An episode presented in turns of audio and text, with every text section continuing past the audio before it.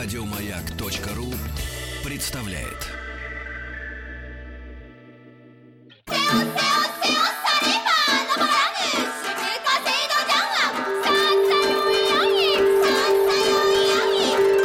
Правильное название Японии – Ниппон. Не понял? Я понял. Это Япония. Друзья мои, э, рады э, приветствовать в нашей студии Виктор Петрович Мазурик. Виктор Петрович, доброе утро. Несмотря на морозы, Виктор Петрович э, бодр, оптимистичен.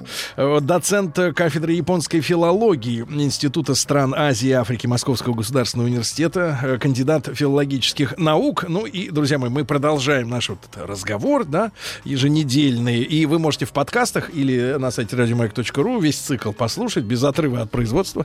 У нас путешествие двойное в пространстве и времени. Если в пространстве, чтобы добраться до японской этнической культуры нам около 10 тысяч километров нужно отмахать, то во времени мы сейчас отматываем больше тысячи лет назад. Э, это неизвестно, где дистанция культурная больше. Я так вообще-то думаю, что о времени, потому что вот даже одна и та же японская культура, она очень разная. В японской древности, ну, в письменной литературе это 8-12 века включительно, это полтысячелетия вот эти. А с, эм, мы в прошлый раз говорили именно вот об этом периоде, о культуре аристократии, которая главный способ общения с миром избрала в виде утонченного, рафинированного сенсуализма, не вдумывания, а в чувствование в мир, так сказать. И всю тактику общения с внешним миром и с себе подобным строила именно вот э, через эту универсальную, в кавычках, угу. скажем, эстетику. Которая... Виктор Петрович, тут будет э, такая маленькая ремарка. Отдельно интересно посмотреть на коммуникацию этой э, ментальности Да-да. С, с остальным миром, да, с, э, Евро, с Европой, например. А вот же. интересно, что, вы знаете, у меня такое подозрение, что э, хэйянская, скажем, литература, она для европейцев едва ли не ближе, чем для сегодняшних японцев. Но, впрочем, для сегодняшних... Э, я объясню, почему. Дело в том, что вот эта вот временная культурная дистанция, она совершенно глобальна. Но иногда бывают, как Пушкин сказал, вот странные сближения. Вот, например, когда мы читаем сегодня записки у изголовья придворные фрейлины Сэй Сюнагон, возникает ощущение, что мы э, читаем современный блог там или ЖЖ. Абсолютно просто. Это один в один. И э, по, по, и по содержанию, и по настроению вообще все. Но надо сказать, я должен предупредить всех читателей, и студенты с удовольствием это все листают, особенно девушки просто в восторге. Это некоторая иллюзия. Дело в том, что мы подкладываем немножечко, так сказать, свои ощущение... Визуализируем свою на свой картину, манер. Свою картину мира. Вот, например, э, свое личностное восприятие, которого, так сказать, там э, не было в основе у этой культуры. Потому что, как я уже говорил, что там общинное мы-сознание перешло э, в буддийское ноль сознание. То есть там никакой личности, она, так сказать, отрицается. Вот. Понимаете, вообще надо сказать, вот знаете, какая интересная вещь. Как мы воспринимаем даже свое собственное прошлое. Э, психология говорит, что лучше всего мы воспринимаем образ, картинку, эмоции, которые нам дает, так сказать, не просто факты, но еще и ощущения. Вот другая придворная давно современница Сэйсинагон Мурасаки Сикибу писала, да, конечно, век предков во всем выше нашего, но есть э, у них не было того, что есть у нас одно, в чем наш век пре, э, преимуществует перед тем.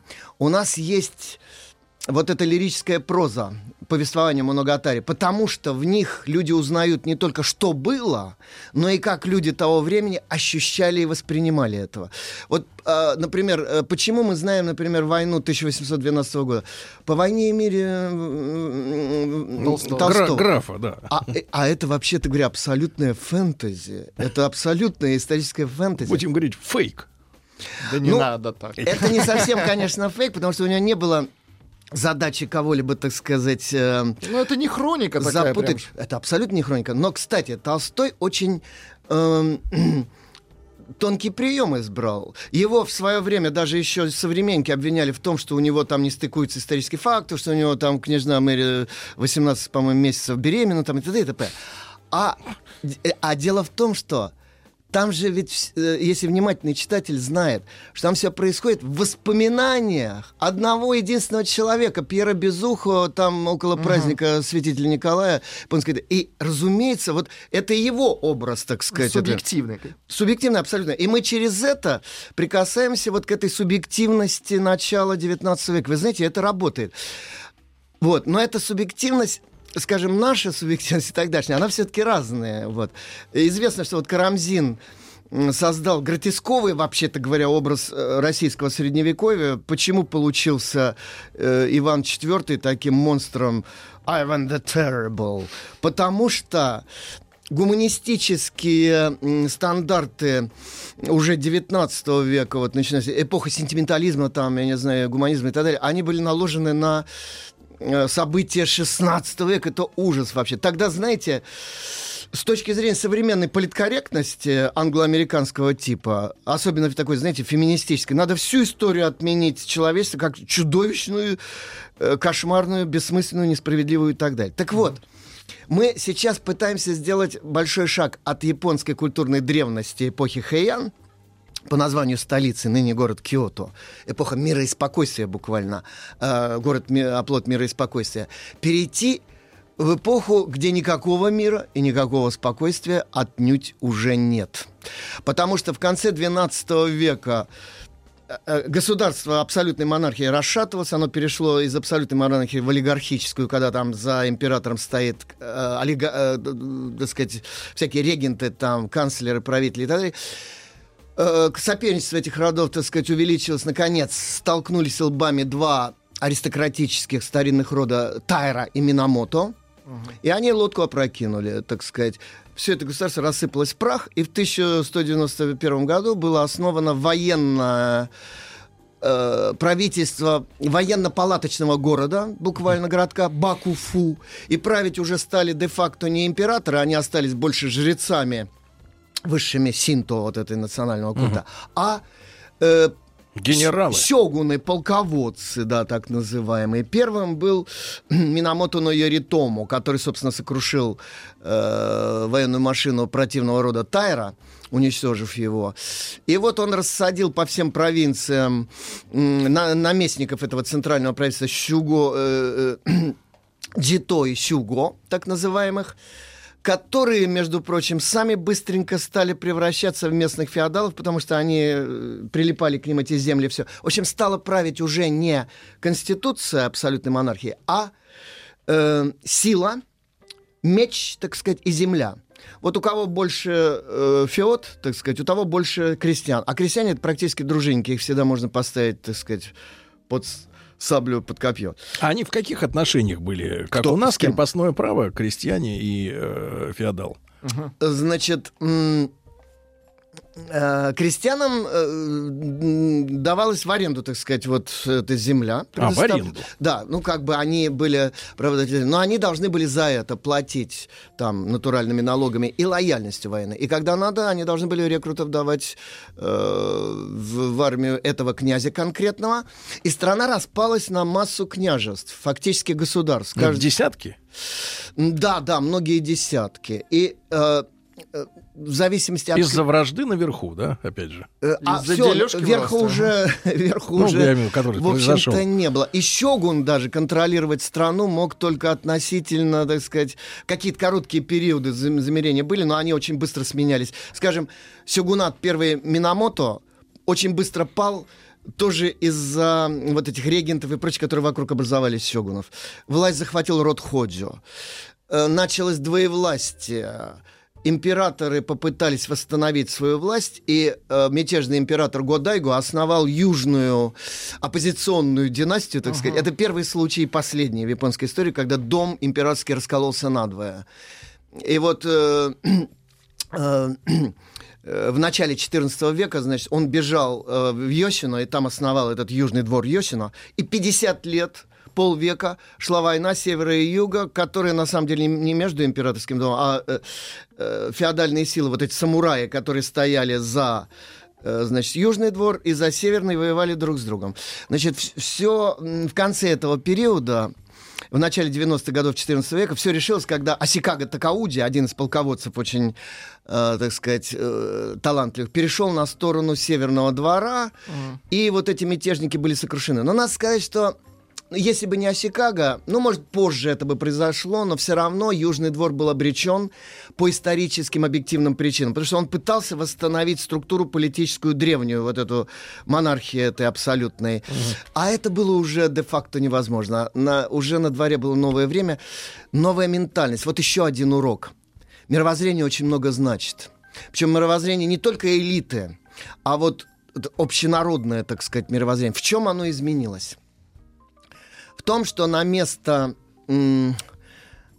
э, у крестьян вот это круговое вечное движение четырех сезонов друг за другом и э, языческие культы поклонения синтаистские, которые обеспечивают технологию правильную восстановления этого э, временного круга и так далее, это сменилось некоторой пугающей неопределенностью. Причем интересно, что э, не в одночасье же переключатель. у, ушла уверенность в завтрашнем вот дне. Вот именно, да. Но самое главное, возникло ощущение завтрашнего дня. Они жили в режиме реального времени, как дети вот малые, и вдруг возникло ощущение истории. Э, в 1052 году по буддийскому календарю закончилась эра Дхармы, истинного закона буддийского. Наступило время тьмы и беззакония. Интересно, что это парадоксальным образом совпадает почти с 1054 годом, расколом христианской церкви на Западе на э, католическую и восточно-православную ветвь. Что это значит? Первые полтысячелетия после смерти царевича Сидхарты Гаутамы, значит, Э, был, э, как считают буддийские историки, период истинного закона, истинной дхармы.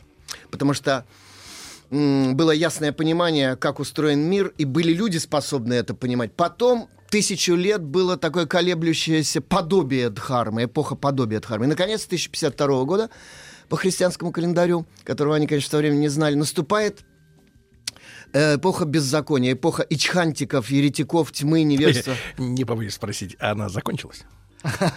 Э, нет, она закончится... Да вы что? А, она закончится по буддийскому, опять же, пониманию через много кальп почти бесконечности исторически, когда придет мессия буддийский, Майтрея на санскрите или Мироку Басацу по-японски, Бодхисаттва Мироку, при котором вновь э, Дхарма воссияет и наступит, вот, так сказать, мир закона и так далее. Ну, не в следующем году, да? Отнюдь. Вот. А не на этой неделе. А что делать до этого? Вот вопрос. Да. Э, как спасаться? Да, вот если... Что такое был буддизм? Для народа Будда был заморским ками, баш, одним из этих вот э, многих башков природных. Ему молились там о чем угодно, об исцелении от болезни там, и так далее. То есть это с буддийской точки зрения нонсенс полный. А для аристократов что такое был буддизм? Они же все эстетически, так сказать, воспринимали через вот этот чувственный идеал. Так они и восприняли. Значит, прежде всего, буддийское искусство, то есть вот эти замечательные храмы грандиозные, с архитектурой, которая вообще неведома была для Японии до этого. Грандиознейшие, космические по масштабу строения, пятиярусные пагоды, небоскребы древности. Даже сейчас, когда смотришь вот в Нара, поднимаешь голову и смотришь наверх, рядом с... Это, э, э, это вот абсолютно небоскреб. А тогда это вообще что-то космическое должно было быть в сознании тех людей. Потом фрески эти, э, скульптуры позолоченные, невероятные совершенно по красоте, по грандиозности. Пение, напоминающее знаменное пение храмовое, все эти церемониалы. Далее. А, и, э, оккуль, а, оккультная магия. Все-таки аристокра... Э, элита, при всем при том, что она, так сказать, была элитой, она от народа недалеко ушла в плане вот этого детского магического представления о мире. Поэтому оккультная магия пышная. И, наконец, для узкой, узенькой, для Японии узкой группы интеллектуально озабоченной, так сказать, элиты, для нее, пожалуйста, философские студии самого высокого уровня, не уступающие там разработкам э, греческих философов. Угу. И вот это теперь все схлопнулось. Как сказали бы материалистическо-циничные марксисты, аристократия уже не могла содержать церковь такую богатую и так далее. А тогда, значит, буддизм как бы вынужден был обратиться к народу. А к народу, с народом не будешь говорить о нирване, например, который не имеет никаких характеристик э, в нашем мире вообще. Что это такое? Это и не бытие, и не, быть, и не небытие, и так далее, и тому подобное. Восьмикратное отрицание. Восьмикратное? Не бытие, так. не небытие, не то и другое вместе, вместе, не не то, не не другое вместе и так далее и тому подобное. Там восьмикратная формула отрицания. В общем, понимаете, это так называемое апофатическое утверждение, апофатическое богословие, как на Западе вот говорили, Бог на человеческом категориях его нельзя описать, потому что это абсолютная категория, а мы относительные существа можно сказать, чем не является Бог. Угу. Перечислить все наши... Вот нам а... в школе запрещали на урок э, русского языка и литературы говорить «не слон». Говорят, нельзя «не слон». А кто? Вот именно, да. Вот. Э, нельзя говорить нелепо, можно лепо только. Или... Нельзя говорить нельзя, можно нельзя только, как, как этот самый Осисяй наш. Этот самый. Так вот, понимаете, получается вот что. Э, Бог — это нек... это великий отсутствующий, его можно только вот от... все наши архетипы... Методом исключения, да? Да, все наши архетипы основные, вы, э, так сказать, отринуть, и вот тогда возникает не Бог, но некий канал к нему, некий э, портал, через который мы можем двигаться к нему, через какой-то духовный подвиг там и так далее. А определить его никак нельзя, никакие предписать ему законы и правила нельзя, это будет э, наши мысли приписываем Богу. Так вот, Значит, что получилось у японцев в это время? А что же осталось? Повторяю, вот это все исчезло. Значит, остались две вещи. Осталась пустота, шунья, шуньявада. Это вот то, о чем Нагарджуна Великий говорил во втором веке mm. христианской эры. А, шунья — это не та пустота, где ничего нет. Uh-huh. Это тоже относительная пустота. Это та пустота, где и пустоты тоже нет. Но, понимаете... Это пустота, пустота. Э, э, э, Хорошо. Это та... Восьмикратная пустота. Это та пустота, из которой все возникает и в которую все реализуется. Это основная субстанция мира. Вот. Он очень много говорил о 12 членном или 12-причинном законе образования существования, например, дхармы, буддийские вот эти атомы малейшие uh-huh. бытия, они пустотные тоже, их нет. Но по отношению друг к другу... Так как связывает, получается, энергия в их понимании? Как Знаете, это... вот Нагарджун объяснял так, что они существуют по отношению друг к другу, вот на пересечении друг друга связи какие возникает молекулярная физика возникает феномен э, псевдосуществования, так сказать, такого, понимаете? Но это очень долго об этом говорить, мы не будем погружаться в философские дебри, тем более. Ну, короче, что... с Дарвином они разошлись, да? О, далеко. И вот, значит, что получилось? Значит, э, в голове пустота, на душе кошки скребут, государства нет. Все рухнуло в кровавую кашу. Кругом все горит, столица сгорела, великий Будда космический Вайрачана в Великом Восточном храме расплавился в, в Нара. Значит, кругом вот э, uh-huh. пустышка, значит. Возникло ощущение мудё, непостоянство, бренности бытия, уже не философское, а вот э, на своей шкуре, так сказать, все это пережили. Контролируемый хаос. Абсолютно бесконтрольный хаос. Вот, знаете, тогда, кстати, был такой поэт замечательный, э, Камано Тёмы. Он был аристократом и представителем жреческого рода. Это еще в XII веке, еще так сказать, э, при эпохе Хэйян. И он потерял свою наследственную должность э, в храме, нижнем храме Камо в столице, и он тогда ударился в философию. Он ушел в скит и написал так, э, так называемые записки из Келли, Ходжоки, в котором он почти по Гегелю э, тра, такую триаду философскую выработал. Он написал первый. Сначала описал современную жизнь. Uh-huh. И сказал, смотрите, все есть ад. Образцовый буддийский ад. Про жизнь. Да, дальше он описал, значит, э, радость отшельнического бытия философского, беседы с Луной, угу. сочинение поэзии и музыки, погружение в природу и так далее. Вот рай. Угу. А дальше третья часть — это такой экзистенциальный неловкий вопрос. Полноте, не уловился ли я просто в более тонкий капкан бытия вот в этом псевдорае, потому что он не является истинным э, э, миром спасения Амитабхи. Вот, поэтому, может быть, здесь рано ставить точку, а надо ставить многоточие или запятые. Друзья мои, для тех, кто только что вышел из лифта, мы говорим о Японии. А, Виктор Петрович Мазурик, э, доцент кафедры японской филологии Института стран Азии и Африки Московского государственного университета, кандидат филологических наук, с нами после новостей продолжим.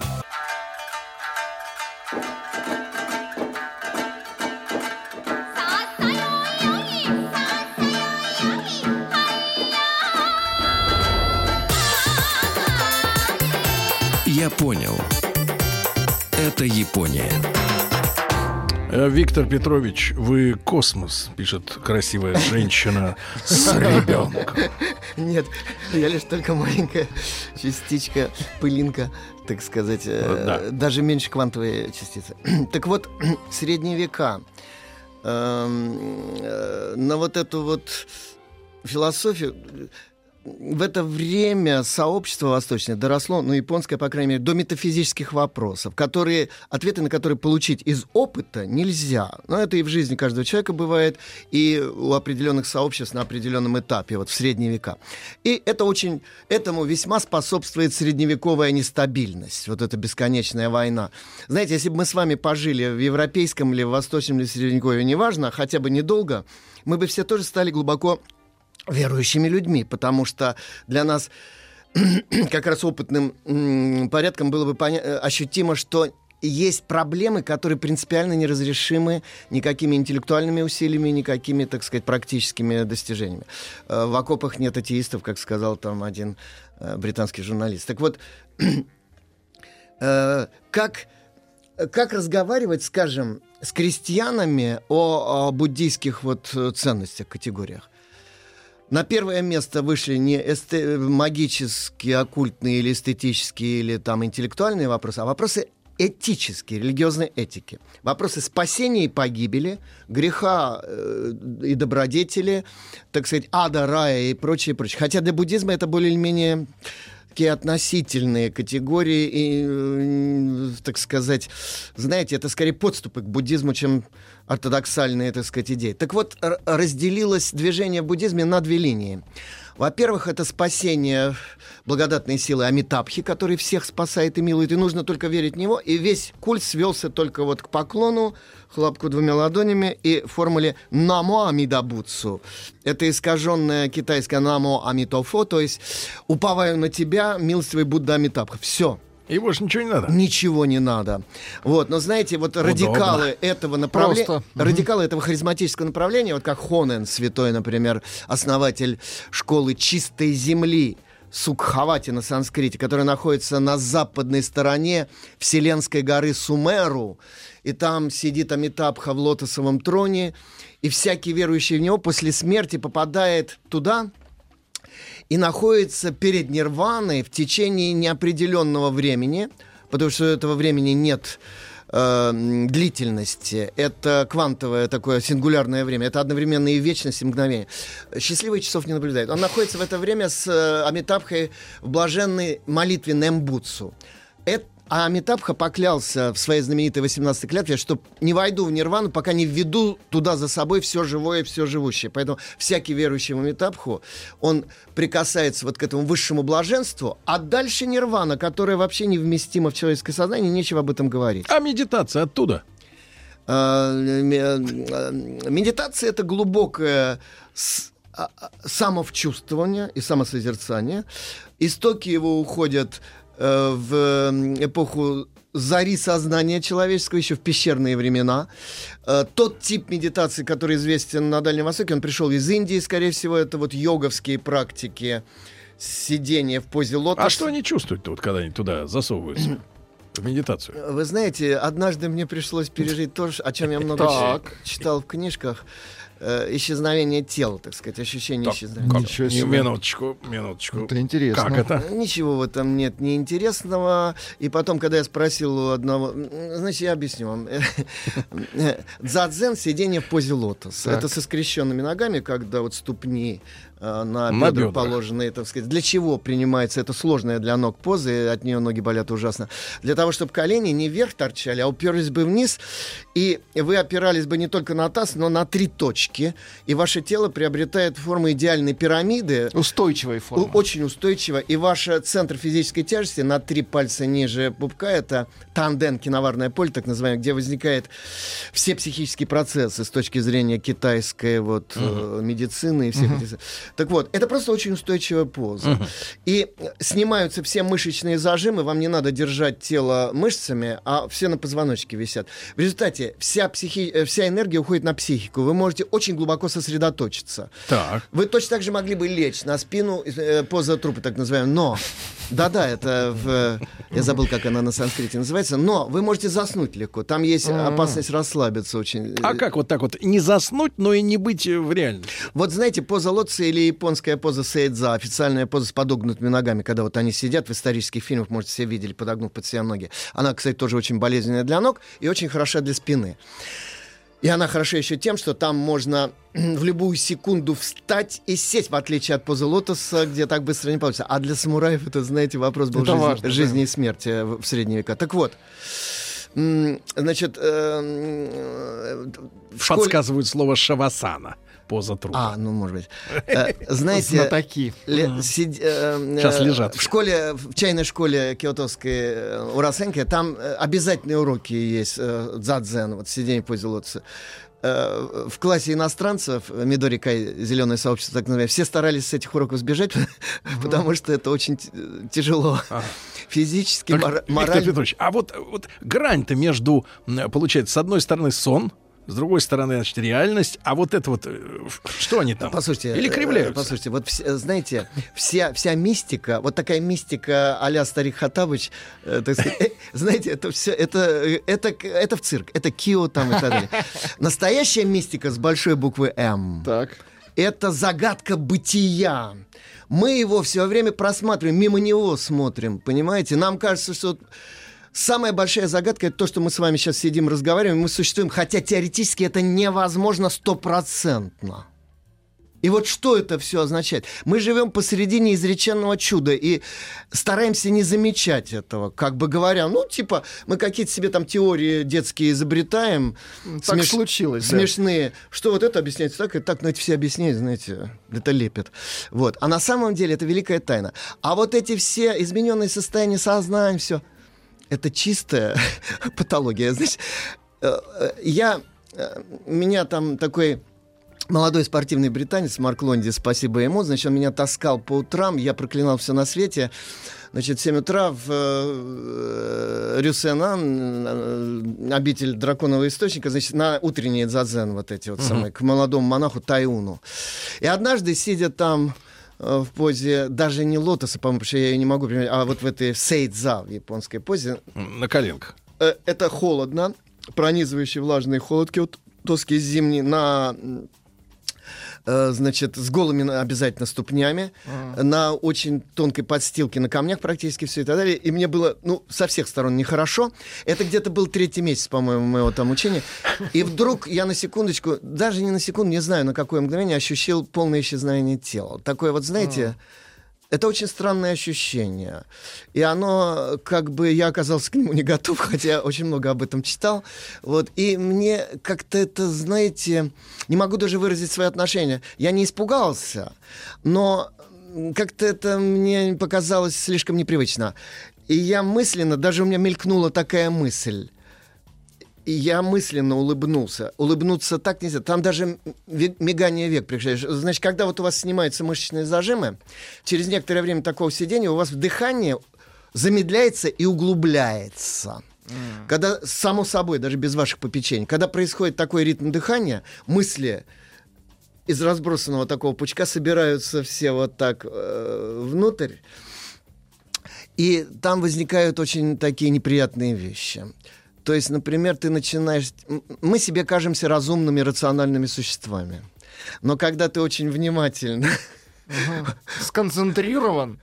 Вот мы детям говорим, посиди тихо там, не, не скакай, посиди. Что значит неподвижно? Да что значит сидеть неподвижно? Все движется вокруг. У нас движутся там кровяные тельца, мы движемся вместе с Землей, с космосом, вообще бесконечные движения. Вот. И мысли скачут, движутся хаотически, такая лавина вот этих каких-то мыслеобразов, жутко грязная, хаотичная и так далее. Uh-huh. И вот когда ты начинаешь вдруг у себя это все ощущать, это очень неприятно. неприятно. Вот. И вот надо потом учиться от этого отстраняться. То есть как? Принимать. Остановить это нельзя. Но надо смотреть на это все более объективно, как будто вот ты сначала сидишь посреди реки, и на тебя все это несет. Потом ты сидишь на берегу реки, потом эта река все дальше от тебя, а потом в идеале она где-то за горизонтом скрывается. Но я на таких высот, конечно, никогда не поднимался. Значит, и вот произошла эта штука. Я почему-то постеснялся у Таюна спросить, потом у старенького знакомого монаха спросил в другом храме дзенском, Сёкукуджи, спросил, сенсей, вот что такое это было? Он сказал, да не волнуйтесь вы, вы неправильно просто сидели, у вас где-то был зажим там каких-то нервных окончаний. Это типичные э, макё, вот эти самые э, демонские, так сказать, э, помехи э, которые и гаутами мешали сидеть под деревом Бодхи. Вот. Когда вы научитесь сидеть правильно, у вас не будет никаких измененных дискомфорта, измененных состояний сознания, потому что измененные состояния сознания это чистое патология, и все, uh-huh. ничего больше. И я успокоился. Действительно, слава богу, у меня больше никогда такого не Виктор Петрович, но поскольку вы же наш человек, вы вот объясните, а как это вот, когда тела нет, а вы есть? Ну как? Это когда ты сосредоточился настолько, что как бы до тебя не доходят уже практически никакие... Вернее, вот странно, там есть все телесные ощущения, но они настолько не важны, что у меня было ощущение, что если я слегка вот там под 45 градусов в землю устремлены глаза, но если я вот слегка так сдвину глазные яблоки, что невозможно в этом состоянии, потому что тогда все разрушится, то я не увижу колен своих. Uh-huh. И у меня такая мысль, и я мысленно улыбнулся, и тут же у меня возникла игривая мысль, что меня нет, а я улыбаюсь, как чеширский кот, вообще все. Тут же все исчезло. И вот что я скажу. Э, а, вот когда люди доходят до очень глубокого состояния самадхи, uh-huh. то у них исчезает и ментальное э, вот это вот эго, лич, э, эго восприятие, да. Как бы весь мир ви, виден, слышен, даже более четко, чем в обычном су- суетном состоянии, но при этом нет личностной реакции, никакой совсем. Мир сам в себе отражен, знаете, как два зеркала друг против друга стоящие, и все. Вот. Но вы знаете, вот для людей а, личностной культуры, как вот мы, люди христианского, так сказать, культурного зоны такой, это, как бы сказать, жутковато. То есть мы, вот я, например, не, что-то внутри меня протестует против такого вот, против такой сдачи личностных позиций. И очень показательно, что подсказывали нам сегодня название вот этой позы трупа ага. э, исключительно молодые симпатичные женщины. Вот ни один мужик не прислал это слово, одни женщины. Вот они, очень, вот, вот, вот они туда лезут, они все туда. Вот они, искушения. Да, лезут туда. Вы знаете, э, вот в буддизме, вот в этом, э, э, в тоталитаризме этой веры, угу. веры в Амитабху, возникли всякие, естественно, парадоксы этические. Ну, я приведу несколько примеров, которые обычно студентам цитирую. Значит, когда вот к святому Хонену, основателю школы чистой земли, не он ее создал, китайцы, конечно, он ее привез из Китая и основал в Японии. И, значит, ну, например, к нему приходит один там верующий, говорит, вы знаете, учитель, вот э, кое-как я жил, наконец, слава богу, что хоть в конце жизни я вспомнил об Амитабхе. Хонен его поправил, он сказал, это не ты об Амитабхе вспомнил, это он о тебе. Потом, значит, двое пришли и сказали, мы так свински жили, что у нас нет даже вот совести сказать «спаси меня, помилуй меня, Амитабха» на Муаммеда Буцу. На что Хонен им сказал – вы полагаете, несчастные маловеры, что ваш грех может быть более велик, чем клятва Будды, а Метапхи спасти все живое? Э, полагаю.